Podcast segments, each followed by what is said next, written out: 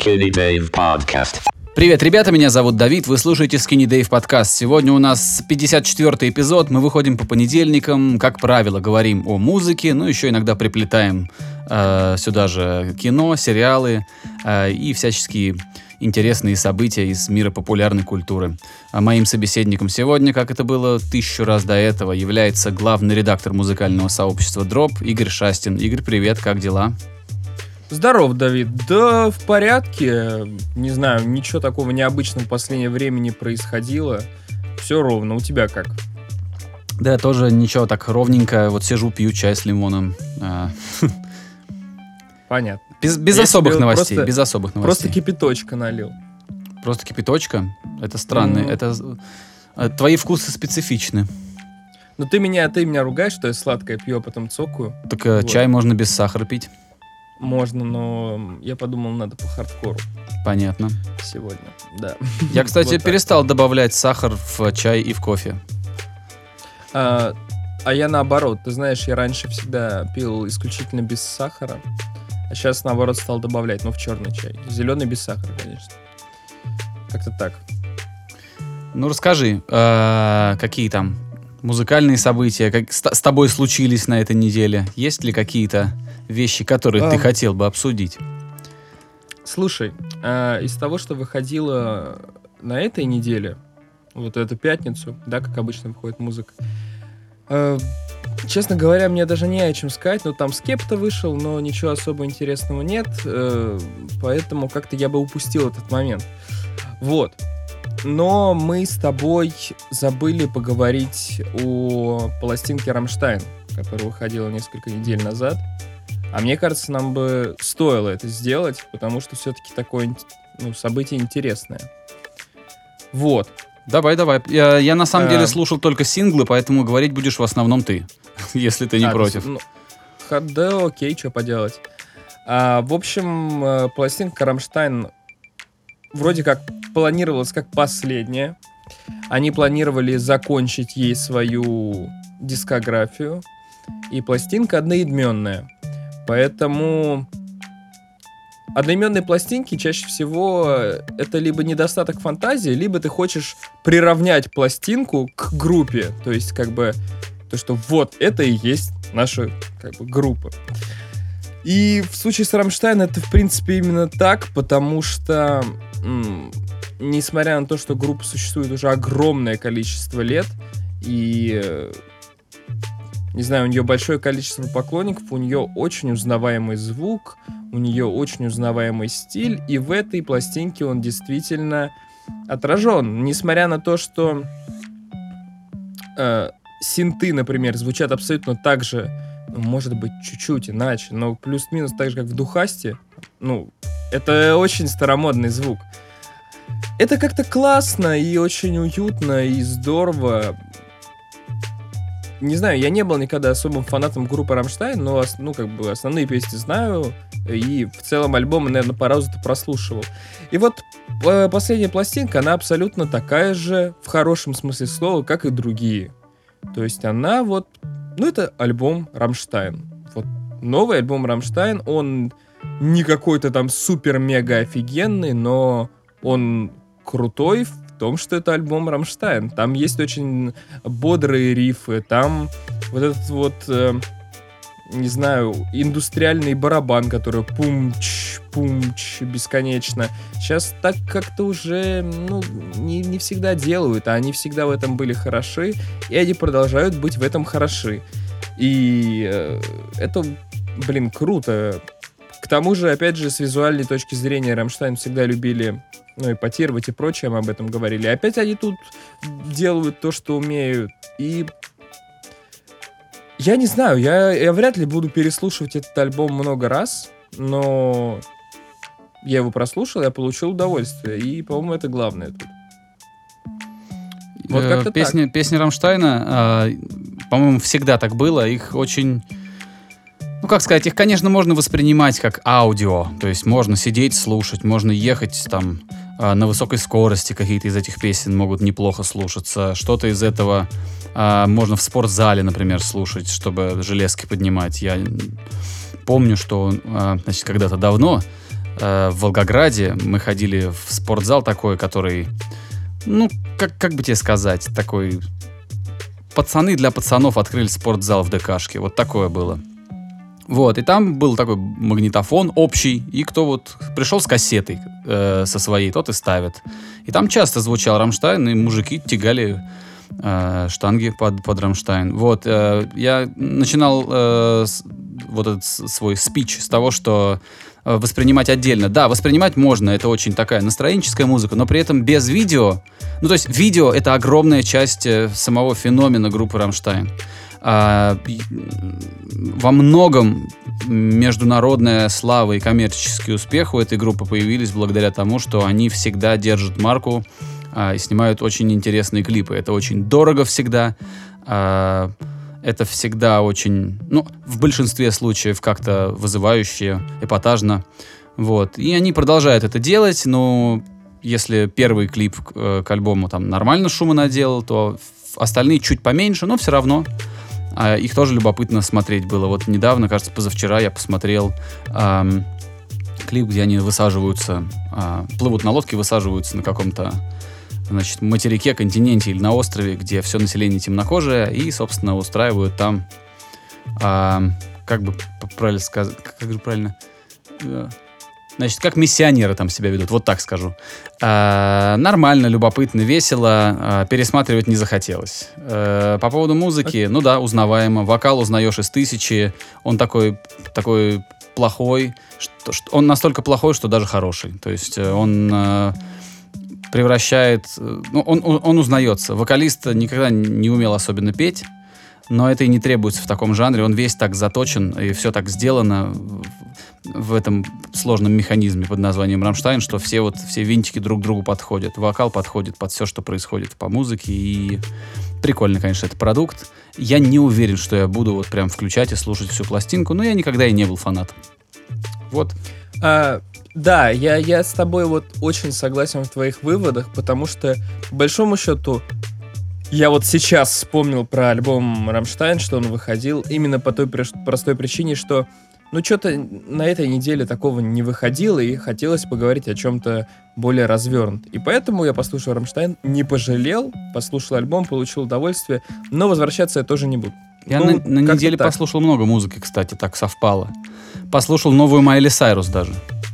Слушай, давай я сейчас вот последний вброс по Рамштайну сделаю, и все, и потом поедем дальше. Просто, знаешь, что? Вот я говорил про то, что это звучит так же, как, типа, 20 лет назад. Ты знаешь, это может быть показателем того, что Рамштайн настолько уникальная группа, что она вне времени. Я, конечно, понимаю, что было целое направление вот этого вот... немецкого танцевального металла, или я не знаю, как это правильно называется, там есть целый термин, это вроде как даже поджанр. Там группы типа «Омф» или еще какие-то там были группы. Вот они все выступали плюс-минус вот какой-то одинаковой стилистики, но «Рамштайн», очевидно, выбились дальше всех и запомнится гораздо больше, чем все остальные эти группы, и поэтому то, что они сейчас звучат так же, как и раньше, это вообще неплохо. Это... тот случай, когда это как бы группа сама себе памятник. Понятно. Ну да, я соглашусь. По поводу звука непосредственно на пластинке, но он, кстати, мне показался гораздо более натуральным на этом релизе.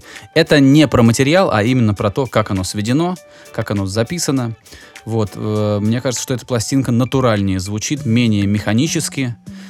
Понятно, что с отсылкой к предыдущему творчеству, но все равно он какой-то дышащий, более такой живой, что ли, звук, не знаю. И мне это тоже понравилось, вот. По поводу музыки. Майли Сайрус послушал, ну, типа, девчонка перестала ипотировать, и у нее начались как бы такие откаты. Она грустит, у нее сложные тексты, сложные в том плане, что там много переживаний таких личных. Вот. Это такой поп, под который особо и не попляшешь. Это достаточно депрессивная поп-музыка. Или, знаешь как, мне так запомнилось, но я понятно, что не сильно прям вслушивался, не так, что я каждый трек сидел и слушал, и читал текст. Но все, что мне вот запомнилось по этой пластинке, она, кажется, не очень длинная, что там гораздо больше переживаний, гораздо больше какой-то депрессии и рефлексии, чем в предыдущих работах артистки, а особенно в тех, которые ее в свое время сильно прославили. Вот, а потом послушал Тайлера. Не разделяю всеобщей эйфории по поводу альбома Тайлера Крейтора. Я тебе на прошлой неделе говорил, что ничего особенного сказать не могу, но я вот на этой послушал, и мне этот альбом не понравился. Ну, мне Flower Boy больше понравился значительно. Да, мне как бы... Да, здорово, чувак сам все спродюсировал. Да, чувак поставил рекорд тем, что стал первым артистом, который поднялся на вершину чарта с пластинкой, которую полностью сделал сам под ключ. Вот, но... Тут, скорее, я думаю, успех продаж и успех в чарте больше обусловлен сложившимся имиджем. Тайлера ждали, хотели этот альбом, и понятно, что всплеск внимания случился. И этот всплеск вынес пластинку наверх. Так бывает. Но при этом по музыке мне этот альбом не понравился, по материалам не особо не понравился. Там просто тоскующий Тайлер, который делится своими любовными переживаниями, причем делает это очень... лоу-файна. Знаешь, я с тобой не совсем согласен. Как бы так сказать, начать. Короче, Игорь мне понравился, но, очевидно, это мой не самый любимый альбом у Тайлера. Не самый любимый. То есть это вот скорее в нижней части вместо там, но над черри-бомбом. Вот. Но ты говоришь, что его там ждали, никто его не ждал. Он вышел фан-база очень внезапно. Фан-база у артиста большая. Фан-база у артиста, сразу кинулись стримить, слушать, шерить, кто-то покупать. Это уже другой момент, что он набрал критическую массу, что он сейчас может внезапно выпустить пластинку, которая сразу будет сама себя как бы продвигать. Это уже другой момент, да, критическую массу набрал. Ну, слушай, пару песен можно тут спануть. Earthquake очень классно заходит в отрыве от всего, на мой взгляд. Ну, если бы там совсем было все ровно, было бы вообще скучно. Ну, в общем, вот такое у меня впечатление. Я этот альбом даже переслушивать не захотел, при том, что к фигуре Тайлера я отношусь как бы прекрасно, я уже говорил. Что этот чувак очень забавный. Вот, что-то еще слушал, как-то много-много всего. В Атланте мне приятель из Атланты написал в Фейсбуке, говорит, вот идем на концерт, где на одной сцене на площадке Coca-Cola Roxy, там есть такая площадка, она достаточно... Это такой большой клуб, вот, с очень хорошим звуком, как говорят. Значит, там выступали Мастодон, выступали Every Time I Die, и выступала третья группа, название которой я даже не знаю, как правильно читать, и раньше я особо не слышал. Coheed and Cambria, я не знаю точно, правильно я читаю, неправильно. Это известный коллектив, это название я много раз видел, но никогда не читал его вслух, поэтому я точно не знаю, как оно произносится. Вот, я из любопытства послушал, кто же эта третья команда, которая выступает с Every Time I Die и Mastodon. Мне понравилось, это такой интересный рок с вокалом, который мне чем-то напоминает Дэрила Палумбо из группы Head Automatica, или он же из группы Glass Joe. Какие-то такие общие есть у них, общие какие-то фишечки и вокальные ходы у них в приемах есть. Мне понравилось. Я напишу название этой группы в комментах, если не забуду. Тоже послушал, там огромная пластинка, не знаю, сколько там песен-то, 17. Вот. Все зашло как домой, но могу сказать, что таких вот прям супер ярких хитов не услышал, но это всего лишь одна пластинка, а у группы там достаточно большая дискография. Хорошо. Вот по музыке... Наверное, из самого заметного все. Это из того, что я все. А остального еще кучу послушал, вплоть до Big Baby Tape. Ну что, типа, молодец, пацан, узнается по стилю, узнается по звуку, по своему. А по поводу Байта его недавнего ничего не знаю. Да, кстати. Мне вообще насрать. То есть байтит и байтит. Там, господи, мне тоже кажется, вот я абсолютно так же подхожу, как и ты. Вообще насрать.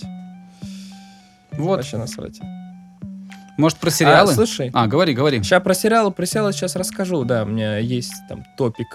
По поводу Big Baby Tape, на самом деле, меня он задолбал с рекламой, которая вылазит везде теперь.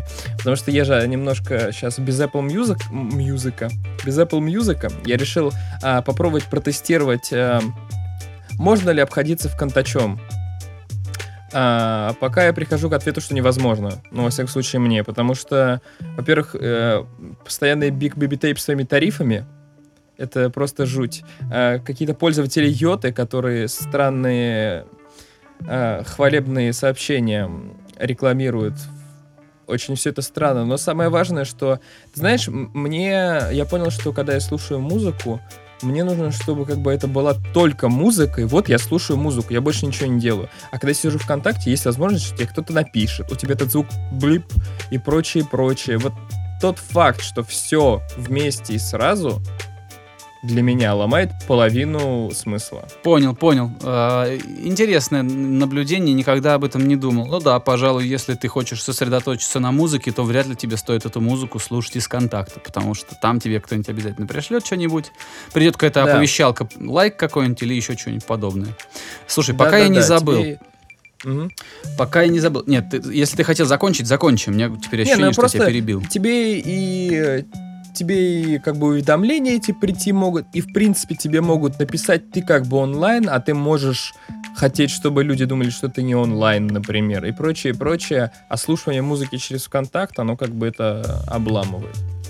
Ну да, я соглашусь, но я никогда так сильно прям, я давненько прям сильно не садился и не слушал музыку, прям вот чтобы прям сидеть и слушать, поэтому мне это более-менее подходит, вот, и еще и за отсутствием других каких-то сервисов в Грузии, которые обеспечивали бы тебе стриминг. То есть Apple Music здесь нету iTunes грузинского, он еще, видимо, каких-то партнерских отношений нет. Но это тоже, я не знаю подробностей. Я не про это, я боюсь, что я сейчас забуду.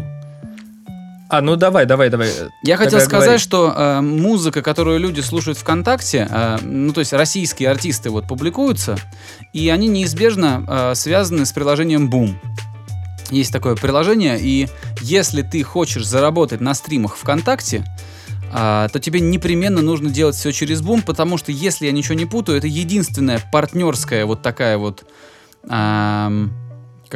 платформа, которая публикует музыку ВКонтакте и помогает ее монетизировать. То есть, если ты пользуешься международными сертифицированными агрегаторами типа TuneCore, CD Baby, Believe Digital, если ты оттуда заливаешь свой трек или альбом, то он никак не будет, то его стримы ВКонтакте никак не будут считаться. То есть, это только нужно через вот эту вот странную платформу Boom, которая, в принципе, выглядит как какая-то монополия. Партнерская монополия ВКонтакте, и вот, то есть залететь и проиндексироваться как-то ВКонтакте через другие агрегаторы невозможно, только через парочку российских, которые очень странно работают, как-то непонятно выглядят по дизайну. И еще, если я правильно посмотрел, у них какие-то вообще из них зарегистрированы где-то в Арабских Эмиратах, то есть какие-то вообще офшорные какие-то конторы, непонятные вообще, абсолютно мутные. Вот, и мне хотелось бы больше даже к нашим слушателям обратиться. Может быть, кто-то нас сейчас слушает, кто размещался в ВК. А вот мне интересно, если вы в курсе, расскажите, как можно сделать так, чтобы твои песни, которые ты публикуешь, посчитались стримы твоих песен, но при этом не связываться вот с этими какими-то странными, совершенно ушлыми конторами. Может быть, что-то обновилось, может, какая-то новая политика ВКонтакте позволяет подсасывать эти прослушивания из других агрегаторов. То есть, не знаю, в общем, интересно. Я даже тут ничего сказать тебе не могу поэтому по этой теме, потому что когда в прошлый раз я пытался здесь разобраться, я такую околесицу начал нести, что немного рука-лицо. Ну хорошо, что ты вот хоть раскаиваешься, да, что ты хоть как бы признал ошибку, да. Это очень-очень правильно. Не, мне это снится в страшных снах. Ну все, это... факап. Во-первых, это... Да. Даже сам факт того, что ты признал это, во-первых, зрелость, во-вторых, первый шаг к тому, чтобы тебе это больше не снилось. Да, конечно, мне ничего не снится. Я понимаю. Но, тем не менее, что-то, я не знаю, по-моему, это Мультиза. Я понимаю, что хочешь не произносить название этой конторы. Я просто не вспомнил. Но... Да, Мультиза она называется. Да, мне похер. Мультиза она называется, да. По-моему, просто ты выбираешь, где ты хочешь публиковаться, и в том числе выбираешь ВК. Вот смотри. Но я не знаю. Да. Это агрегатор, который размещает тебя также и на других площадках, типа iTunes. Да. Но что если я уже как бы выбрал свою платформу? Я не хочу. Я, может быть, хочу, чтобы дистрибуцией моей занимался TuneCore, например, да? При этом соглашение TuneCore не предполагает моего размещения этого материала на других агрегаторах. То есть это как бы эксклюзив. То есть если я у них размещаюсь, я не могу взять и этот же релиз разместить у какого-то другого агрегатора. Но, возможно, если я зарегистрируюсь на этой мультизе и отключу вообще размещение везде, кроме ВК, может быть, так это сработает. Потому что на Boom там должны быть какие-то партнерские отношения, там просто так частное лицо со своим единственным релизом, да, или там с двумя релизами не сможет там разместиться, потому что они работают только с крупными лейблами, или нет? Подожди. По-моему, Boom и ВК — это одно и то же. Типа это приложение ВКонтакта для прослушивания музыки, как бы отдельное приложение. Хорошо. Это не, да, не организация. Меня интересует, как мне, правообладателю, разместить свои треки на Буме. Ну, было бы здорово напрямую это сделать, то есть не через посредника, потому что платить агрегатору... Ну, у меня есть один агрегатор, я ему там заплатил. У нас с ним есть какие-то уже финансовые отношения многолетние. Короче, это очень забавно. Понятно, что это все решаемо, это все делается, иначе бы другие артисты не размещались. Это попахивает какой-то монополией и каким-то странным сговором, потому что даже как бы маститые артисты все равно вынуждены теперь считаться с этой площадкой Boom. И ВК, видимо, не спешит как-то договариваться с TuneCore, с другими агрегаторами. Это как бы единственный твой пропуск ВКонтакте к индексации и к заработку ВКонтакте. Это вот самый этот Boom. Ну, в общем, ладно. К слушателям. Ребят, если имели какой-то опыт, если знаете какие-то подробности, если вы вдруг работаете в Буме, ВКонтакте, или просто шарите, может быть, вы какой-нибудь СММщик или менеджер, ну, расскажите в комментариях, поделитесь, потому что любая информация сейчас интересна. Мне это интересно, потому что я не хочу уходить со своего агрегатора. Вот. Я понял тебя. Теперь к сериалам можно пойти. Да, расскажи, ты там что-то смотрел? Я забыл название. Да, я смотрел. В общем, я искал себе какой-то сериал, ну, как бы убить время, по большому счету. И если мне надо найти сериал, который я не знаю, я иду вот на афишу. Афиши я до сих пор доверяю в подборках сериалов. Наверное, этого делать уже не стоит, но тем не менее. Афиши я пока доверяю. Вот, я вписал там тролливари, сериал 19, вот, и нашел сериал, который называется Easy.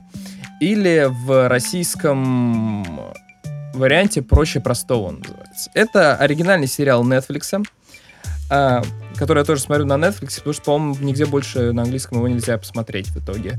Я не нашел. Пришлось обновить подписку, короче. Вот, сериал Easy. Я много раз уже говорил, что я люблю всякие разговорные жанры, какие-то такие новеллы про, не знаю, молодых людей, которые с своими маленькими проблемами в духе, там, не знаю, фильмов Вуди Аллена и прочее. Или там вот «Атланту» мы обсуждали, мне очень тоже понравилось все это. Изи абсолютно из этой же когорты. Mm-hmm. Это сборник маленьких новелл по 25 минут, которые рассказывают про жизнь молодых людей в Чикаго. Классно, что это не Нью-Йорк хотя бы, потому что обычно это всегда Нью-Йорк. Вот, молодых людей в Чикаго. А в чем крутость? Крутость в том, что все серии, они, в принципе, смотрибельны абсолютно отдельно от контекста. То есть ты можешь взять любую серию из 3 сезонов, а снялся вот 10 мая вышел последний 3 сезон, больше вроде как не будет. Ты можешь взять любую серию, и она будет вполне себе самодостаточна. Но при этом, если ты смотришь это дело на протяжении, то ты будешь раскрывать еще определенную сюжетную линию. Вот. Общую для всех эпизодов. Сквозную, наверное, так. Ну да.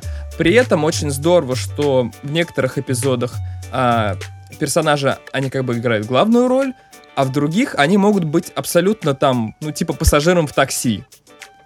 Рандомным. И это здорово, потому что, ну, это такие маленькие-маленькие пасхалочки. Вот. Что с точки зрения сюжета? Ну, это все такое очень про отношения и преимущественно про, ну, типа, сексуальные отношения. Ну, что поделать? Такой мир. В первый сезон он практически весь про все это дело, потом меньше. И потом, на мой взгляд, интереснее, потому что слишком полярная какая... слишком однобокая какая-то ситуация была в первом сезоне.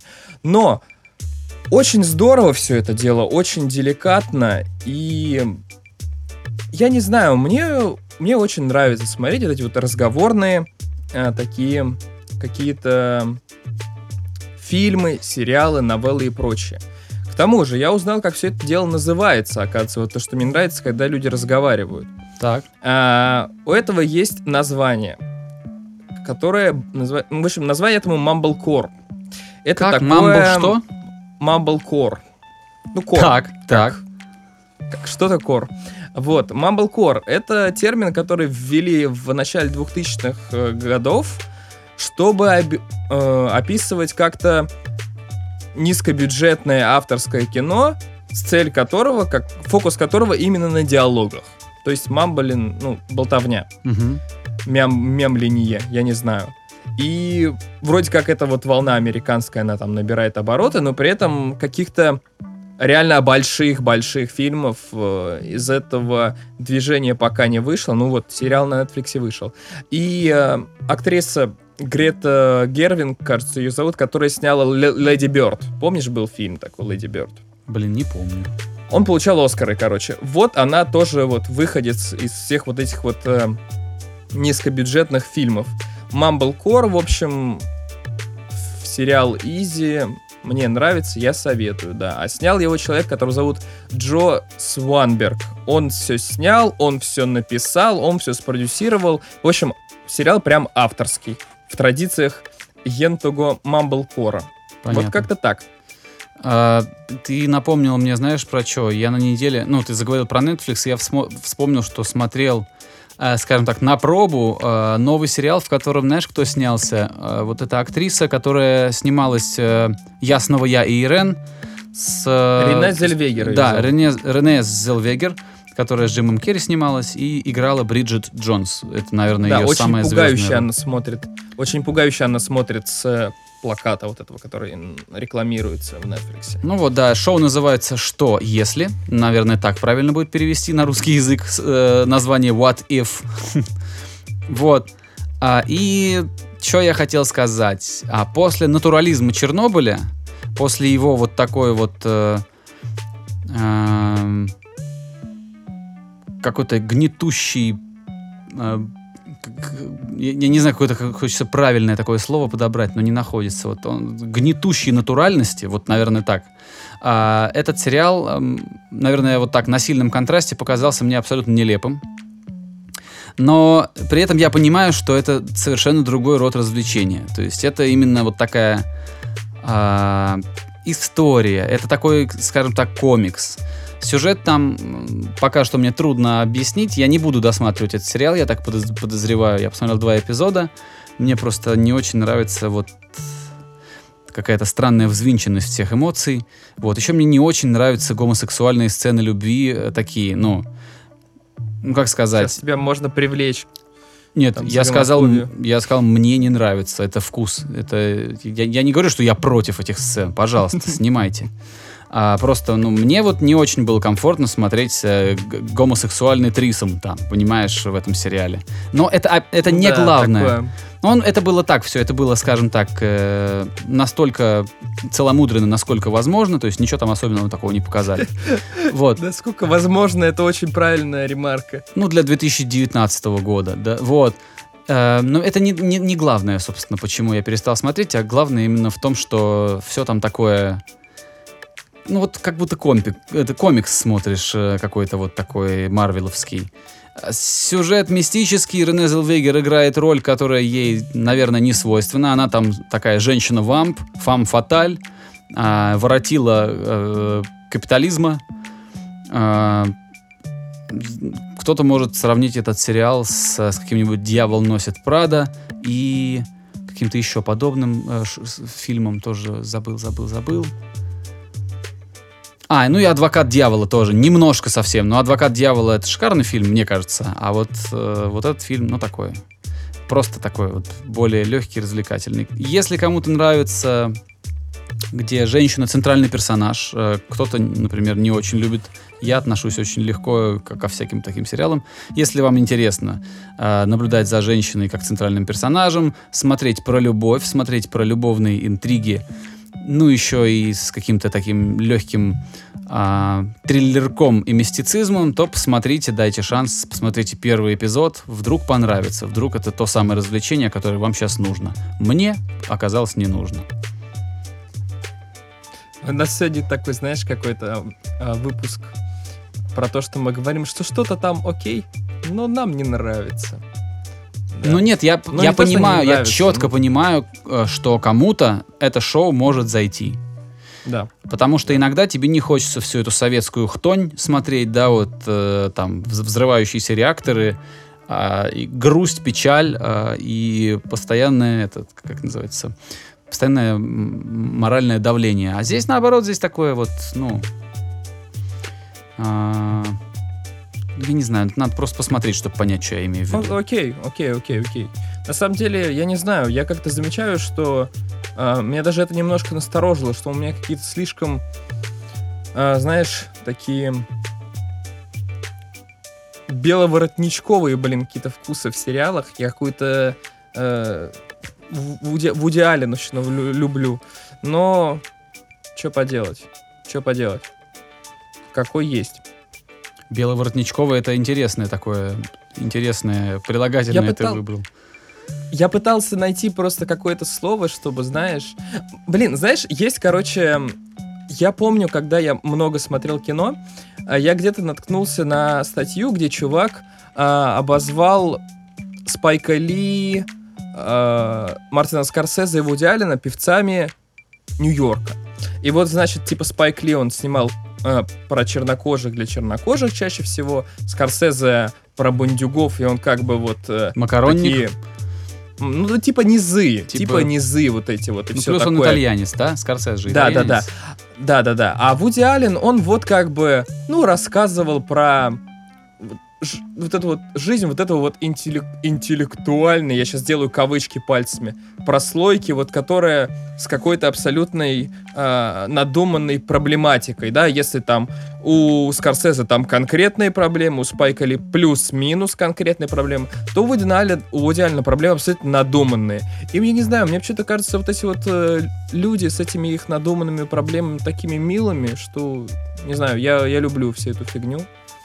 Понятно. Вот. Не, ну, да, я понимаю. Ну, вообще мне это даже на самом деле не нравится.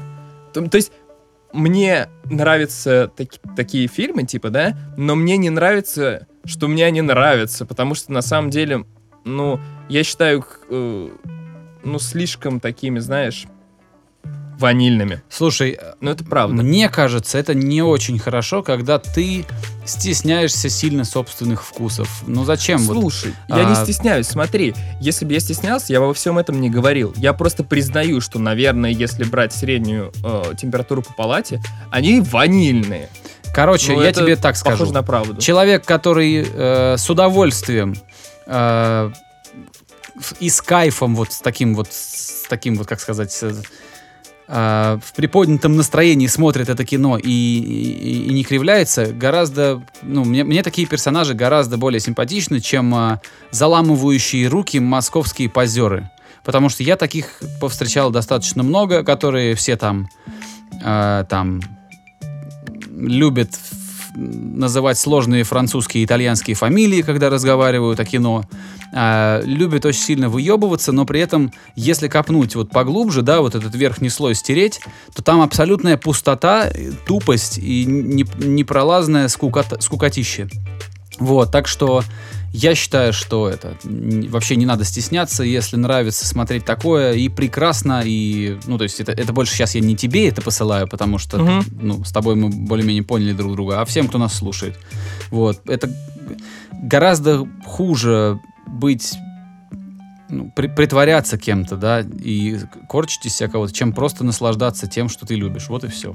Знаешь, иногда вот там, ой, дайте мне, там, добавьте мне, там, сбрызните мой салат трюфельным маслом, пронесите его через темную комнату, вот, при температуре 36,6, и тогда я его буду есть. Вот, а иногда вот, ну, это странно, да, и мне гораздо более симпатичны люди, которые просто хватают пирожок, да, свежий, с капустой, например, жуют его и говорят, блин, как же вкусно. При этом этот человек, который жрет этот пирожок с капустой, может быть, например, миллионером. Да, да. Вот. Я согласен с тем, что ты говоришь. У меня сегодня мысли бегут вперед меня, я, мне кажется, очень странно их излагаю. Это прикольно. У нас сегодня Mumblecore с тобой. Ага. У нас с тобой как бы каждую неделю по 45 минут случается Mumblecore. Видишь, как мы узнали термин. Да, да, да. Я не знаю, я пытался найти что-то на этих выходных, какую-то интересную социальную статью, но я, честно говоря, ничего не нашел. Может, у тебя что-нибудь есть? Социальную? Ну, типа, мы же обычно в конце какие-то такие, знаешь, более общие разговоры начинаем вести. Вот я пытался что-то найти, но ничего не нашел. Я могу, знаешь что, я тоже ничего такого сильного, ну, мое внимание сильно ни на что не было обращено. Единственное, что меня сегодня немножко развалило, удивило, впечатлило, это, значит, трейлер 8-минутный с показом геймплея новой игры Кодзимы.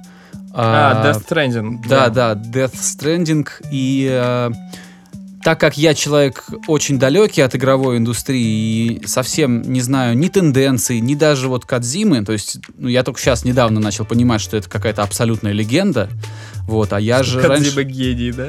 Ну да, да. Мем.